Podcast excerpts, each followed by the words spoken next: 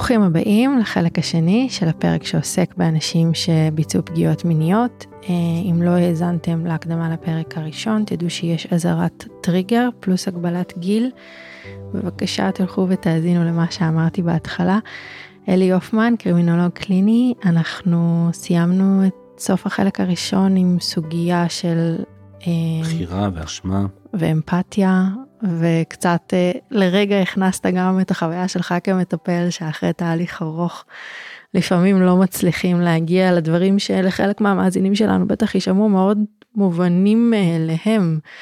ברור שנהיה אמפתיים לאדם ש... שנפגע, אנחנו אפילו עוסקים כאן בפרק באמפתיה לאנשים שביצעו את הפגיעה.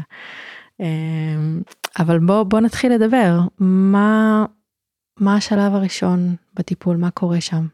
טוב, אז אחרי שאדם מגיע לטיפול, לא יודע אם הוא היה פונה או שפנו בשמו, בסופו של דבר כשפוגשים את האדם שביצע את הפגיעות, mm-hmm. אז צריך קודם כל לקבל תמונה ברורה על המצב שלו. בשביל זה יערכו לו בהתחלה בדיקת של הערכת צרכים ומסוכנות. Mm-hmm. בסוגריים אני אומר שהערכת מסוכנות פורמלית זה יש גוף מוסמך לזה, זה צריך הכשרה ורק גופים מסוימים מוכשרים מוסמכים לזה. אבל כשבן אדם מגיע לטיפול צריך לעשות לו הערכה שבודקת את ה, גם את הצורך שלו הטיפולי וגם את המסוכנות שלו כדי להבין אם אה, אפשר, באיזה מסגרת אפשר לטפל בו. Mm-hmm. עכשיו הבדיקה הזאת זה בדיקה מאוד מקיפה עוברים עם המטופל על כל הסיפור החיים שלו לפרטי פרטים. אה, המשפחה ההתפתחות הילדות המוקדמת הגמילה אה, ממש המון המון פרטים שחייבים לדעת. מבררים על ההתפתחות המינית שלו הסביבה שהוא חי בה, הרגלי הצניעות, התרבות שהוא נמצא בתוכה, ומנסים להבין את העיוותי חשיבה שעזרו לו לבחור, לפגוע, ואת העולם הפנימי הדכפי שלו. זה כל כך הרבה דברים, כאילו אני, אני כמטפלת אני שומעת את כל הדברים האלה ואני אומרת רק האינטייק הזה שאתה מתאר המאוד מאוד ארוך יכול לעורר כל כך הרבה סערה בקרב מי שמגיע להערכת מסוכנות הזאתי. אה, הזכרת גם באמת שיש אה, התייחסות תרבותית שהיא גם בעיניי ממש חשובה ואנחנו לא נרחיב עליה אה, בפרק שלנו. אז, אז אני מדגישה את מה שאמרת ש, שזה חלק מאוד מאוד חשוב ושיש אנשים שמוסמכים לעשות אותו. ואנחנו כן. נדייק את זה גם בהמשך. בהחלט. עכשיו אה, בבדיקה הזאת חשוב גם לברר עם המטופל ועם הסביבה שלו. Mm-hmm. זאת אומרת אם זה בני נוער אז ברור שפוגשים גם את ההורים יושבים גם עם ההורים זה אינטק מאוד ארוך זה יכול לקחת כמה שעות אבל גם כשזה אנשים בגירים אז אנחנו בדרך כלל ננסה לברר עם הסביבה על מצבי סיכון שבהם הוא יכול להימצא. עכשיו אם מתקבל הרושם שהמסוכנות שלו מאפשרת טיפול בקהילה ולא צריך טיפול במסגרת סגורה שמתאימה לרמות מסוכנות גבוהות יותר אז מגבשים תוכנית מוגנות ראשונית שבדרך כלל היא מחמירה יותר ממה שיקרה בהמשך כשהמטפל יכיר את המטופל יבין איתו מה קורה איפה הדחפים שלו כמה הוא פתוח כמה הוא מביא את הניסיונות שלו את ההתמודדויות שלו uh-huh. לחדר הטיפול אז מגבשים את התוכנית מוגנות הראשונית וממליצים על תוכנית טיפול שתכף נדבר עליה. התוכנית מוגנות הזאת שאנחנו מדברים עליה היא תדרוש הרחקה של האדם שביצע פגיעה מכל מפגש עם מצבים שבהם הוא יוכל לפגוע שוב. של האדם שביצע פגיעה. כן, גם אם הוא משוכנע שהיום אחרי שתפסו אותי איך אני מה עולמי חרב עליי. אנחנו נדרוש דבר ראשון הרחקה מכל מקום שהוא יכול לבצע שוב פגיעה. זה יכול להיות מאוד מורכב מאוד כואב.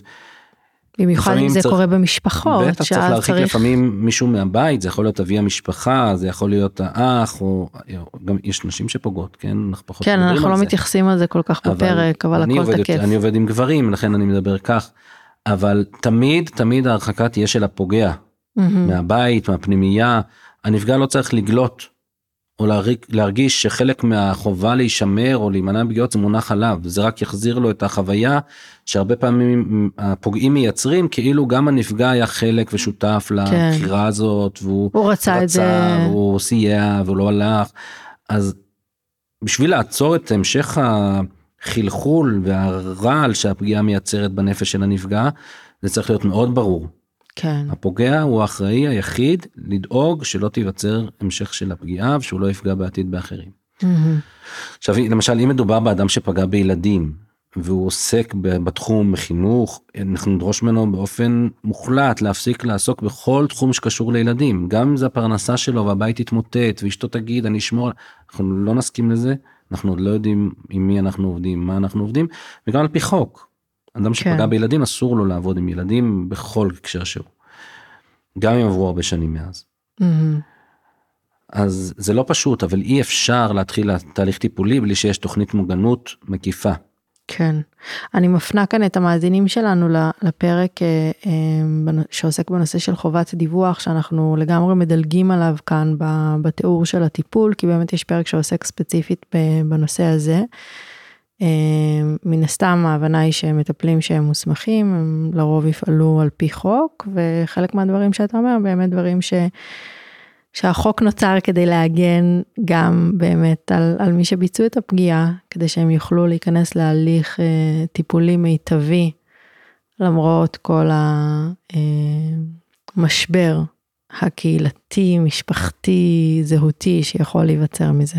אז נחזור כן. לבדיקה הזאת שאנחנו עושים ואנחנו אה, מנסים למפות ככל שאפשר. אחרי שמחליטים על תוכנית מוגנות אז גם ניתנות המלצות טיפוליות שההמלצות האלה הם באופן ככה כוללני הם מתחלקות לשלושה חלקים. Mm-hmm. חלק אחד זה יכול יכולה להיות המלצה להערכה פסיכיאטרית כדי לבדוק אם יש צורך בהתערבות תרופתית. Oh. מתי נמליץ על זה כשיעלה רושם של מוצפות מינית מאוד גבוהה למרות כן. שבן הרבה שעות ביום חושב על זה עסוק עם זה זה משבית אותו זה מבטל אותו מהעיסוקים שלו. או כשנתרשם שיש חוסר שליטה גם זה לא הרבה אבל כל פעם שיש הזדמנות בן אדם אומר אני אני אין לי שליטה על זה. Mm-hmm.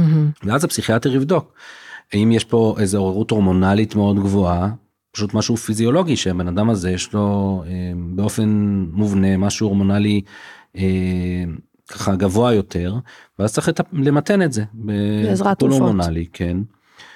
שהוא הופך להיות יותר ויותר אה, מקובל פחות מפחיד זאת אומרת זה טיפולים שהם נותנים את האפקט שלהם רק בזמן שלוקחים אותם ואחר כך הגוף יכול לחזור לקדמותו. או שהפסיכיאטר יבדוק אם מדובר בכלל במחשבות כפייתיות שמציפות באובססיביות.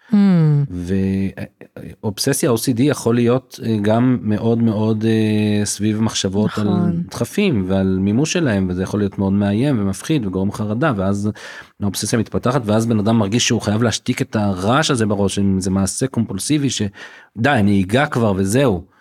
וואו. ואז יש שקט בראש אבל אז ביצעת פגיעה. ואז הטיפול התרופתי הוא טיפול תרופתי טיפול של OCD. נכון. וה... וואי זה ממש פגיעה נעשית נעשתה פגיעה אי אפשר להגיד שלא נעשתה פגיעה אבל היא נעשתה מתוך החולי של ה-OCD. Mm-hmm. ואז הטיפול אה, שוב אדם היה צריך לבחור גם במצב הזה לא לפגוע. כן. גם במצב של OCD בן אדם יכול לבחור לא אחרות. לפגוע. אבל והוא יצטרך את התהליך הטיפולי הייעודי למי שביצע פגיעה מינית אבל ברגע שהוא אה, החרדה תתמתן ה-OCD יתמתן אז אי אפשר לעבוד איתו. וואו. וכמובן אם זה קושי בתחיית סיפוקים אז אה, הטיפול יהיה יותר בכיוון הזה. כן. עכשיו אני פותח פה עוד סוגריים שאני פחות מדבר על אנשים שהם אה, מונמכים קוגנטיבית או על הרצף האוטיסטי ששם יש תהליכים טיפוליים מקבילים אבל מותאמים. אה, שם זה הרבה דברים שצריך ללמוד איתם גם תרבותית גם על טקט גם על התנהגויות מקובלות ולא מקובלות יש עמותות שעוסקות באופן ייחודי בטיפול באוכלוסיות כאלה מעניין. וזה סיפור אחר אנחנו אני מדבר על האוכלוסייה שאני עובד איתה בעיקר. בעיקר זה אנשים שהם לא מוגדרים כאנשים מונחים, מונמכים קוגניטיבית או אנשים על הרצף האוטיסטי יש לפעמים גם כאלה אבל אנשים בתפקוד מאוד גבוה. עכשיו אז ההמלצה הראשונה שנמליץ אם צריך אה, היא תהיה הערכה פסיכיאטרית במקרה שיש אה, חשיבה שזה משהו שיוכל לעזור. אה, נמליץ על טיפול פרטני ועל טיפול קבוצתי. וואו טיפול קבוצתי.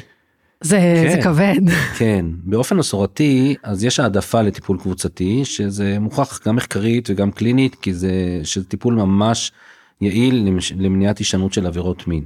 Mm-hmm. קוראים לזה טיפול ייעודי והוא מאוד מאוד מכוון למטרה שהיא הפחתת המסוכנות המינית. אנחנו אומרים למטופלים אם עד היום הדחף שלט בך, אתה עכשיו עובר תהליך שאתה תשלוט בדחף. זהו, אנחנו לא נשנה את הסטייה, לא נשנה את המשיכה. הטיפול מכוון להגיע למצבים של שליטה בדחף. מהמם. ומה, כאילו בקבוצה, למה בקבוצה? עכשיו, הטיפול הקבוצתי הוא גם מאפשר עבודה, נגיד, בן אדם שפגע. גם הוא איש חסד ועסוק המון בחשיבה על אחרים, במקום הפגיעה שלו הוא לא ראה את האחר. כן. במקום הפגיעה שלו היה לו איזה עיוורון אמפתי, הוא לא ראה. גם הוא בן אדם רגישות ואמפתי מאוד מאוד מאוד במקומות אחרים. במקום הזה, כשהדחף שלו התעורר, כשהמושאי המשיכה הספציפיים שלו היו למולו, הוא לא היה אמפתי. עכשיו, בשביל לעבוד על פיתוח של מיומנויות אמפתיה, כי מי שאמפתי לאחר פחות פוגע בו, מהמם. אז אנחנו צריכים לעשות את זה בתוך תהליך קבוצתי, שבו חברים אחרים שמתמודדים עם דברים דומים, זהים, על אותו כיוון של התנהגות פוגענית, עוזרים לאדם לראות איפה הנקודות שבהם הוא פחות אמפתי. וואי, או זה מעניין ממש. חשיפה של עיוותי חשיבה של אנשים שמשתמשים בהם בשביל לאפשר לעצמם לפגוע למרות שעולם הערכים שלהם אומר להם לא זה לא בסדר אז משתמשים בכל מיני עיוותי חשיבה פנימיים בשביל לאפשר לעצמם לפגוע. ובמצבים של טיפול קבוצתי אז באמת העבודה על זה היא הרבה יותר יעילה והרבה יותר אה, מאפשרת לאנשים לפגוש את עצמם. מהמם. אז הטיפול הפרטני הוא כאילו טיפול שיותר עוסק בדברים שדיברנו עליהם קודם של העולם הפנימי ושל ההתפתחות האישית והקבוצתי הוא באמת יותר עוסק בהתנהגות. כן למרות שגם הטיפול הקבוצתי הוא לא טיפול אה, עיצוב התנהגות. פרופר. כן. הוא, יש בתוכו גם הרבה אה, שיח דינמי ויש בתוכו Mm. אנשים מביאים הרבה התמודדויות אבל בכלל כל הכניסה לטיפול בטח אצל אנשים שנושאים אצלם שנים של אה, אשמה אמרת ושל חוויות קשות שהם עשו ואיזושהי התנהגות שהתקבעה אצלם וכל מה שקורה מסביב זה מציף המון סוגיות. זה אנחנו חוזרים לחוויות ילדות לא פשוטות. אצל רוב רובם של האנשים שפגעו יש חוויות ילדות קשות. זה יכול להיות פגיעות מיניות שהם נפגעו זה יכול להיות איזה הזנחה והתעללות שהם חוו. אם זה התמודדות עם ההשלכות של המעשים של הפגיעה שלאט לאט אנחנו מצפים מהם שהם יבינו ויחשבו ויבינו מה קורה מהמם. ואם זה הקושי שתוכנית המוגנות יוצרת.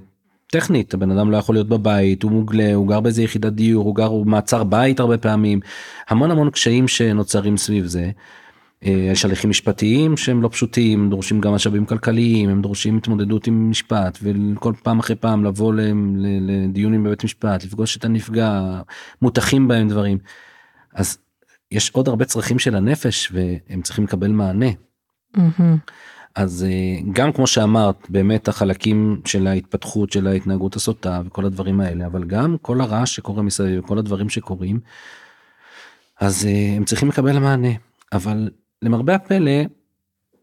האנשים שמגיעים לקבוצה הם פתאום מוצאים שם שלווה. שם זה הרגעים שבאמת יש איזה משהו שהם יכולים פתאום לדבר אנחנו מאוד מקפידים על אנונימיות אומרים בדרך כלל רק שם פרטי לא מקום מגורים לא אזור אנחנו סתם. מקפידים משתדלים שלא יהיו אנשים שמכירים אחד את השני לא ימלא את שקורה אבל ש... אבל מאוד מאוד מתאמצים לגבי זה במיוחד בתוך הקהילה החרדית שיש משמעויות לזה שאנשים יודעים שמישהו מגיע כן. לטיפול כזה אנחנו מאוד מאוד משתדלים אה, לשמור על האנונימיות ואז יש להם מקום של שעה וחצי בשבוע שבו מקום שבו הם יכולים לדבר על הפנטזיות על הניסיונות על הכישלונות. האדם החשוב המורה הוראה הרב המחנך האדם הפשוט אה, כולם יכולים לבוא ולדבר על זה שהיה לו התמודדות ככה והתמודדות אחרת ואיך אני עמדתי ולא עמדתי. ואני לא אשכח היה מטופל לפני הרבה שנים שמהלך התהליך של הטיפול אז הבת שלו התחתנה. מהמם. אז הוא לא הגיע למפגש באותו שבוע בשבוע אחרי זה הוא אומר אתם לא יודעים מה קרה לי בחתונה אנשים הכי קרובים אליי אנשים שאני חבר שלהם שנים בני משפחה באים מחבקים אותי רוקדים איתי ואני מרגיש שחסר לי את האנשים שמכירים אותי הכי טוב אני כל כך רוצה וואו. לשמוח איתם שהם ירקדו אותי. איתי. זה כן. V... אז טוב, אז בתוך התהליך הזה יש אה, נושאים די מובנים שעובדים עליהם, כמובן זה תמיד יש אה, אירועים ויש פתאום אה, אירועים שאנשים מביאים מהבית או אירועים שקורים במדינה או אירועים שקורים... כן, החיים עצמם. החיים עצמם, אבל כן. יש לנו כמה נושאים, נגיד כמה מהם, דבר ראשון נתחיל עם זיהוי מצבי סיכון של כל אדם. זאת אומרת, מה הסיכון שלי לפגוע. כן, ואיפה, ואנשים עוזרים מסביב לראות איפה יש מצבי סיכון, ואז אם פתאום מתחדש משהו בחיים של מישהו, מישהו מתארס, מישהו עובר דירה מישהו זה אז צריך לעבור על זה שוב איפה יש מצבי סיכון. אה, זיהוי של עיוותי חשיבה הזכרתי את זה גם קודם. נכון אה, כי, כי אתה הזכרת באמת אתה הזכרת את העניין של האמפתיה ו, והרבה פעמים ואנשים שהם באמת אנשים שרואים טוב ועושים טוב ובנקודה הספציפית הזאת אם לא מצליחים לראות אז באמת זה. אם אני מבינה נכון זה מגיע הרבה פעמים עם עבודי חשיבה של אני בעצם רציתי לעשות לה או לא טוב, הוא או היא בעצם רצו את זה, כאילו כל מיני הסברים שמכסים על העיוורון הזה שלא לראות את האחר, נכון, שזה עיוותי חשיבה. נכון, שמגייסים את החשיבה לצורך מימוש של הדחף בעצם. Mm-hmm. הדחף בעצם הוא זה שמניע את העיוותים האלה. אה, ומגייס את החשיבה לצרכים שלו mm-hmm. אז אנחנו נעבוד כמו שאמרת על רכישה של מיומנויות אמפתיה כמובן הכרה של מעגל הפגיעה שזה עוד אה, נושא שהוא אה, עוסקים בו. וזה תהליך שיכול לקחת לפחות שנה וחצי בדרך כלל יותר שנתיים אפילו אפילו יותר אבל זה תלוי בגודל של הקבוצה זה תלוי בכמה בן אדם מגיע ומההתחלה מתחיל לעבוד או שלוקח לו זמן עד שהוא מתניע אבל זה סדר גודל של התהליך הזה. וואו אני אני רוצה לשאול מתי בעצם זה מסתיים אבל אני חושבת שזה מן הסתם התשובה תהיה מאוד אינדיבידואלית ואיזשהו תהליך אין, אין נקודת סיום מוגדרת נכון? של כאילו מעבר לזה שבן אדם לא פוגע זמן מסוים אבל מבחינת העולם הפנימי זה באמת תהליך שיכול להיות עבודה של, של החיים.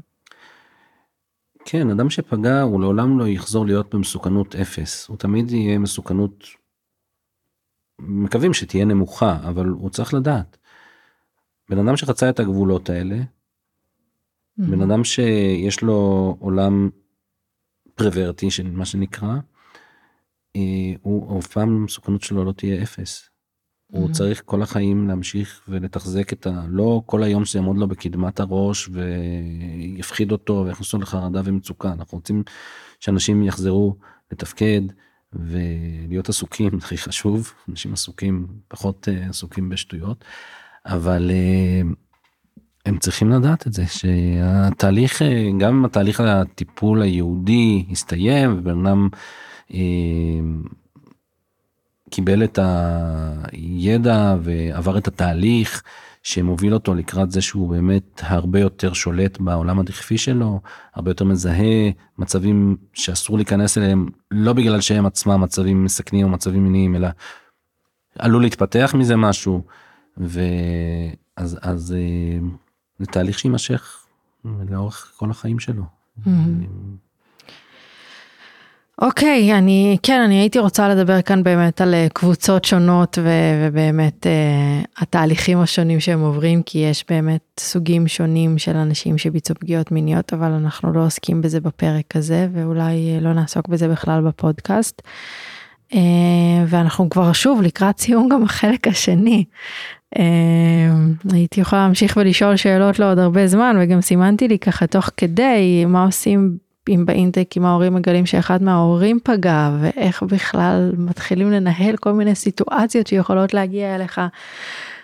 לחדר אני בטוחה אפילו רק על שדיברת על, ש... על השלב של הערכת מסוכנות אני חשבתי על כל כך הרבה דברים שיכולים לקרות אפילו שם אני אני בטוחה שזה באמת מאוד מאוד מורכב ופוגשים דברים לא לא פשוטים ב, ב, בכל העולם הזה כי, כי כן. בהחלט. השאלה שציינתי מגלים שאחד מההורים פגע היא קשורה גם לפרק על חובת דיווח ואיך מתנהלים בתוך המקום הזה.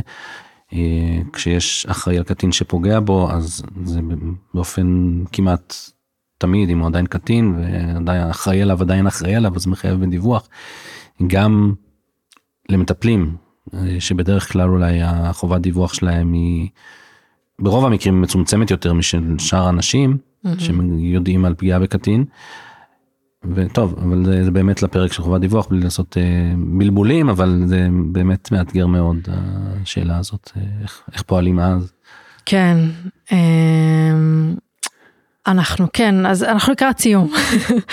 ו, ואנחנו בסך הכל נפשות וחסרונן הוא, פרק שמיועד לקהילה ולאוזניים של אנשים שיכולים להיעזר בידע אה, שאתה חלקת איתנו היום. ואני שומעת, מדמיינת בעיני, באוזני רוחי איזה אה, אחות דואגת, אימא גיסה שהאזינה לפרק הזה, לשני החלקים. והיא יודעת על מישהו שפגע בעבר ואולי אפילו פוגע אה, במשפחה שלה. והמאזינה הזאת מבינה עכשיו שיש טיפול לפוגעים, שזה לא רק דיווח ומאסר וכל מיני דברים מפחידים. איך היא תפנה אותו הלאה, איך, איך הוא יגיע אליך או למטפלים שנמצאים בתחום כמוך. וואו זה כל כך יפה ששאלת בצורה הזאת שאמא אחות אה, בין בני משפחה פונים ולא שאלת על פנייה של האדם עצמו האדם עצמו ששומע את זה ורוצה mm-hmm. טיפול. נו, זה קורה. אבל זה מביא אותי להתייחס גם לחשיבות של המעטפת המשפחתית והקהילתית וההתייחסות שלה לפוגע ולתהליכי התיקון והטיפול mm. שהוא עובר. כי זה מוכח מחקרית שמטופלים שידעו שאחרי טיפול והפחתה של המסוכנות שלהם יוכלו לחזור לחיים במשפחה ובקהילה, אז הטיפול הועיל הרבה יותר למניעת הישנות של ביצוע עבירות. Mm-hmm. אה, בסוגריים אני אוסיף, אה, אם אנחנו כבר מדברים על בני משפחה, שבני משפחה גם הם חייבים להיות מלווים בטיפול. לא רק אם הנפגע והפוגע הם בני אותה משפחה, שאז כל המבנה המשפחתי קורס, ולמי אני נאמן או נאמנת, וזה זה, זה הורס את המשפחה. אבל גם כשהנפגע או הנפגעת הם לא מתוך המשפחה, זה משבר מאוד גדול. Mm-hmm. משבר גדול ביחסים של אמון בין בני זוג. בין הורים לילדים ובין ילדים להורים אם ההורה פגע בחוץ ויש אה, משהו קורס ואבא שלך עשה ככה ואח שלך עשה ככה אז חשוב שכל המערכת שם תהיה מלווה כן, בטיפול נכון. כי זה נכון. באמת סוגיות שהן עמוקות והן משמעותיות מאוד. אז איך פונים? תראי ברוך השם אנחנו כן. לא במקום שהיינו אפילו לא לפני שלוש שנים. וואו. היו כמה אירועים מכוננים שהציפו דברים, דיברו על דברים, נכון. ואנשים יודעים היום הרבה יותר על זה שיש בכלל כאלה התנהגויות פוגעניות. עכשיו, איך אנשים מהקהילה פונים בדרך כלל? אז אם אנשים מחוברים ל, לרשת, הם מחפשים ברשת, אני לא יודע, לא עשיתי חיפוש לבדוק מה עולה ואיך מוצאים טיפול בהתנהגות מינית פוגענית, אבל אנשים מצליחים, מתחילים לחפש ומגיעים איכשהו לכל מיני כתובות. אה, בדרך כלל אנשים שמגלים נגיד אם דיברת על בני משפחה שמגלים הולכים להתייעץ עם מישהו אחר עם רב עם מחנך יועצים חינוכיים יועצים שיועצי טיפול כל מיני. Mm-hmm. היום יש הרבה יותר מודעות גם אה, מחנכים בישיבות מלמדים מפקחים בתלמודי תורה עוברים כל מיני הכשרות בנושא של מוגנות mm-hmm. וגם רבנים של קהילות שמודעים הרבה יותר וגם יש הכשרות שעשו לרבנים של קהילות שמודעים נכון. יותר. אמ, עדיין יש רתיעה אצל הרבה אנשים מלפנות למטפל שהם לא מכירים באופן אישי, הוא, הוא כן מדווח, הוא לא ידווח. אה, צריך להגיד שיש מטפלים גם שפחות מכירים את התחום והם חושבים שכל דבר יש חובת דיווח ובאמת עושים איזשהו נזק לפעמים אה, במקרים מסוימים ובאמת צריך להבין צריך להבין לפעמים כדאי להתייעץ קודם כל ייעוץ משפטי לעורכי דין יש חיסיון מוקלט שווה ללכת עם הסיפור אה, אבל תדברו על זה כבר בפרק על חובת דיווח איך עושים את זה אנחנו כל הזמן מגיעים לשם שוב ושוב. אנחנו כל העונה הזאת חוזרים כי זה באמת אחת הסוגיות הכי מרכזיות גם בכל מקום ובטח שבקהילה שלנו. אז יש לנו עוד דרך לעשות להנגיש כן. את הידע לכל האנשים שעומדים בצמתים האלה שמפנים לטיפול ו... אני אומר, אתה לפעמים... אומר כבר לא קורה מצב שאנחנו כמעט לא קורה או פחות קורה. אני כל שנייה משנה את דעתי על זה, אבל שאנשים פונים ואומרים אני יודע שקורה משהו ואומרים לו זה בסדר, זה יעבור לו. זה קורה, mm-hmm. זה קורה לצערנו. אוקיי. אמ, או שמפנים ל... אומרים זה לא, לא שזה יעבור, אני מפנה לזה מטפל שאני מכיר ואני יודע שהוא מבין בזה או משהו כזה ובאמת אין לו ניסיון מעשי בטיפול באנשים שביצעו פגיעות, mm-hmm. אין הבנה מה, יש רחמים קצת על בן אדם מה הוא יפסיק, יפסיד את העבודה שלו, יעזוב את הבית שלו, אין הבנה מספיק טובה מה החוויה של הנפגע, כן. או הנפגעת, מה המשמעות של זה בשבילם, ולכן אה, מאוד חשוב שבן אדם שרוצה טיפול ומי שמפנה לטיפול שיבקשו לדעת מה בסופו של דבר לאן שהם מגיעים שבאמת זה אדם שיש לו את היכולת ואת הידע ואת הניסיון לטפל בתחום הזה. אני אגיד כאן אה, הערה שנוגעת באמת לידע ול, ולניסיון אה, שמעתי הרצאה אחרת שלך כהכנה לפרק הזה ו, ודיברת שם על משהו שלא הזכרנו כאן בכלל על הסלמה. זאת אומרת יש איזושהי ציפייה בסיסית שיעבור לו, אה, שנאיים עליו וזה יפסיק, במקומות מסוימים שנרביץ לו וזה יפסיק, אה, נעביר אותו לעיר אחרת וזה יפסיק, וכן על זו הדרך. אנחנו, אתה אומר, וגם מטפלים אחרים שדיברת איתם, אומרים שזה לא באמת קורה. אה, ולכן יש חשיבות ממש גדולה לתת את הטיפול המיטבי שהם ממש פועל לפי איזשהו תיאוריה מסוימת של מה עובד. כן, זה, אה, דיברת על הסלמה, יש הסלמה אה, גם בחומרה של הפגיעות, אם זה מתחיל כמו שהתחלת את הסיפור עם יוסי, שאיך לומר נגע, זה הופך להיות פגיעות הרבה יותר קשות, הרבה פעמים, לא תמיד, זה תלוי, ב, כמו שאמרתי, בצרכים הנפשיים ובאיפה הבן אדם נתקע בחיים, לפעמים זה משהו מאוד מאוד אינפנטילי של איזשהו רצון לראות או להראות או להתחכך או אבל ואז באמת אה, זה דפוס שחוזר על עצמו שוב ושוב ושוב ושוב ולא נזהה הסלמה בחומרה של המעשה אבל נזהה הסלמה בתדירות mm. ובכמה זה באמת אה, פוגע במרקם החיים של הפוגע בעצמו גם פשוט זה הופך להיות ככה משהו שמקיף את כל החיים שלו. אז כן והסלמה גם אה, אנחנו יודעים שאנשים שביצעו פגיעות מיניות בנערותם בתחילת גיל ההתבגרות אם הם טופלו אז אז על פי רוב הם לא חזרו לזה אבל אם לא מכל מיני סיבות אז אה, וואי לא ידעתי את זה הפגיעות נדמה לי שמחקרים מראים שזה הם פוגעים פי 55 מה שהם פגעו בילדותם זאת אומרת כל פוגע עלול לפגוע בעשרות ואולי יותר אה, וואו. של נפגעים. אם הוא לא טופל בזמן. אוקיי אז אז אנחנו אז, אז איך לפנות שם איך, כן, שאלתי איך, איך לפנות. לפנות דיברת על הקהילה ואני שואלת את עצמי אם בקהילה נמצאים האנשים ש... או את עצמי גם אותך אם בקהילה נמצאים האנשים המטפלים העסקנים שמודעים גם לתהליכים הטיפוליים ש... שסיפרת עליהם. שמחויבים על פי חוק. אז הערכת מסוכנות למשל. הרבה יותר, היום הרבה יותר. אוקיי. Okay. אמ, אני אדגיש קודם שכשפונים לא צריכים לפנות לאדם שמכיר את הפונה בשמו וכתובתו. אה, אפשר להרים טלפון אנונימי ולא להזדהות ולהתקשר עם מספר לא מוכר. קודם כל שבן אדם ירגיש רגוע ובטוח שהוא עכשיו פונה רק בשביל לקבל את התהליך של הטיפול ולהבין מה צריך לעשות וזה לא יסגיר אותו ולא יאיים עליו בואו תפנו. למי שאתם חושבים שיוכל לעזור לכם להגיע לטיפול זה קודם כל זה הדבר הכי חשוב לקבל את ההבנה לאן אתם הולכים ואיך אפשר לעשות את זה בצורה הכי טובה. עכשיו לפעמים באמת צריך לממש את חובת הדיווח ולעבור את זה וזה בסדר אה, אבל עדיין לא לשכוח שיש פה בן אדם שזקוק לטיפול חייב טיפול וברוב המקרים גם רוצה טיפול. המון המון מהאנשים שאנחנו פוגשים שתפסו אותם. הם נאנחים הנחת רווחה, אמרו לא ידעתי שיש למי לפנות, אני, אני שמח שבעצם נתפסתי ושעכשיו אני יכול לעבור תהליך כי זה הציק לי כל החיים הדבר הזה. אה, עכשיו. באמת בפרק, אה, בפרקים השונים אנחנו מציגים חלק מהגופים ש, שעוסקים בזה. אה, ואם באמת יש מקומות שאתה יודע שחשוב שאנשים ידעו עליהם, אז זה הזמן, אנחנו שלוש דקות לסיום. טוב אז אה, אני הזכרתי קודם יועצים בקהילה יש הרבה יותר אה, אה, הפניות שמגיעות דרך כל מיני יועצים מה זה יועצים יש היום יש לנו היום הרבה ארגונים בתוך הקהילה שאנשים פונים אליהם לייעוץ חינוכי או mm-hmm. להפניה הם, הם לא מטפלים בעצמם.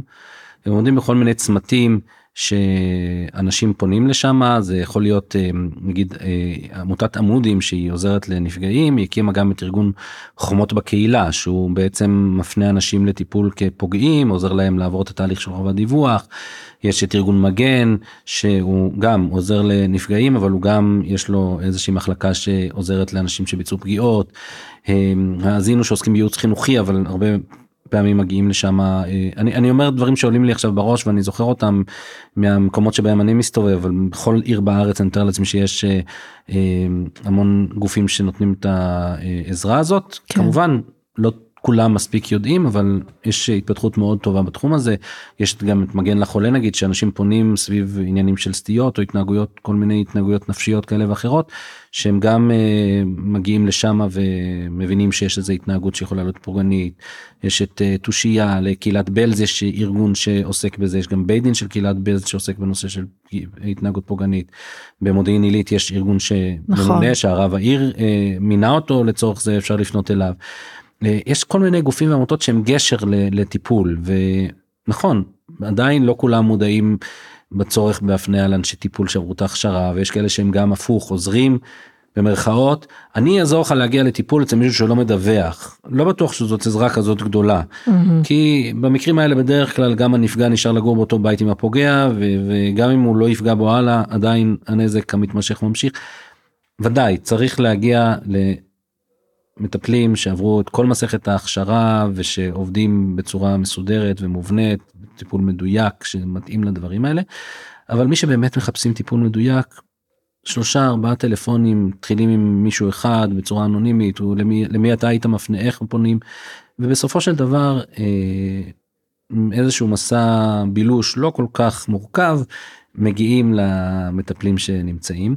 למעשה יש אה, גילוי נאות, אני גם עובד בגוף הזה, יש גוף שקיים והוא גוף שנותן את הטיפול הייעודי בתוך הקהילה החרדית, שהוא נותן מענה ייחודי לפוגעים וגם לנפגעים, והרבה מהרבנים באופן מסורתי הם מפנים לשם לעמותה הזאת יש לה ליווי של רבנים יש לה גיבוי של רבנים אה, וגם גורמי רווחה וטיפול מפנים לשם זאת אומרת אנשים אחרי ריצוי מאסר אנשים בהליכים משפטיים אנשים שמגיעים אה, דרך ועדות פטור של הרווחה מופנים באופן מסורתי אה, לעמותה הזאת שהיא נותנת את הטיפול בתוך הקהילה לאנשים שביצעו פגיעות מיניות שהם במסוכנות לא גבוהה או בינונית נמוכה.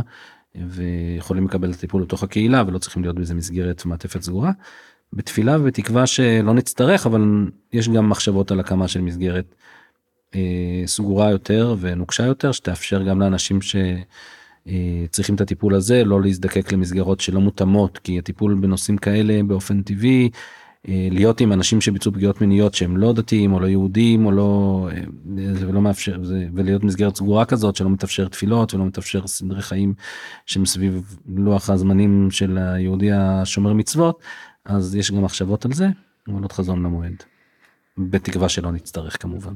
וואי אמ, זה היה שעה מרתקת אני למדתי הרבה מאוד דברים. אמ, ואני ככה חושבת עכשיו באמת על כל ה... כמה הידע הזה, על האפשרות שקיים טיפול, על מה קורה שם, על זה שיש הרבה פעמים סוף טוב, הרבה פעמים, אני יודעת שלא תמיד. אמ, זה ממש מעודד אותי ומשמח אותי. אני מאוד מעריכה את זה שחלקת איתנו את הידע. תודה, תודה לך ולנפשות וחסרונן על הבימה הזאת. אני מאוד מאוד מקווה שהשיחות האלה יאפשרו לאנשים להעיז לפנות לטיפול, אה, להפנות לטיפול, לא להתבייש. כמו שאמרתי, יש פה נפש מורכבת. בן אדם שביצע פגיעות מיניות, עוסק בהתחככויות, בהצצות, בכל מיני התנהגויות פוגעניות שהן באמת רעות לו לפוגע קודם כל אה, ומאוד מזיקות לסביבה ולא מאפשרות ניהול של חיים נורמליים. לא להתבייש, הנפש שלנו היא מורכבת, כל אחד עם המורכבות שלו. בואו תסתקרנו, תרצו לגלות על עצמכם דברים, תרצו להבין מה אתם מחפשים. יש דרכים הרבה יותר טובות לספק לנפש שלכם את מה שאתם צריכים, זה לא צריך לבוא בצורה כזאת. יש דרך למלא את הבור הזה.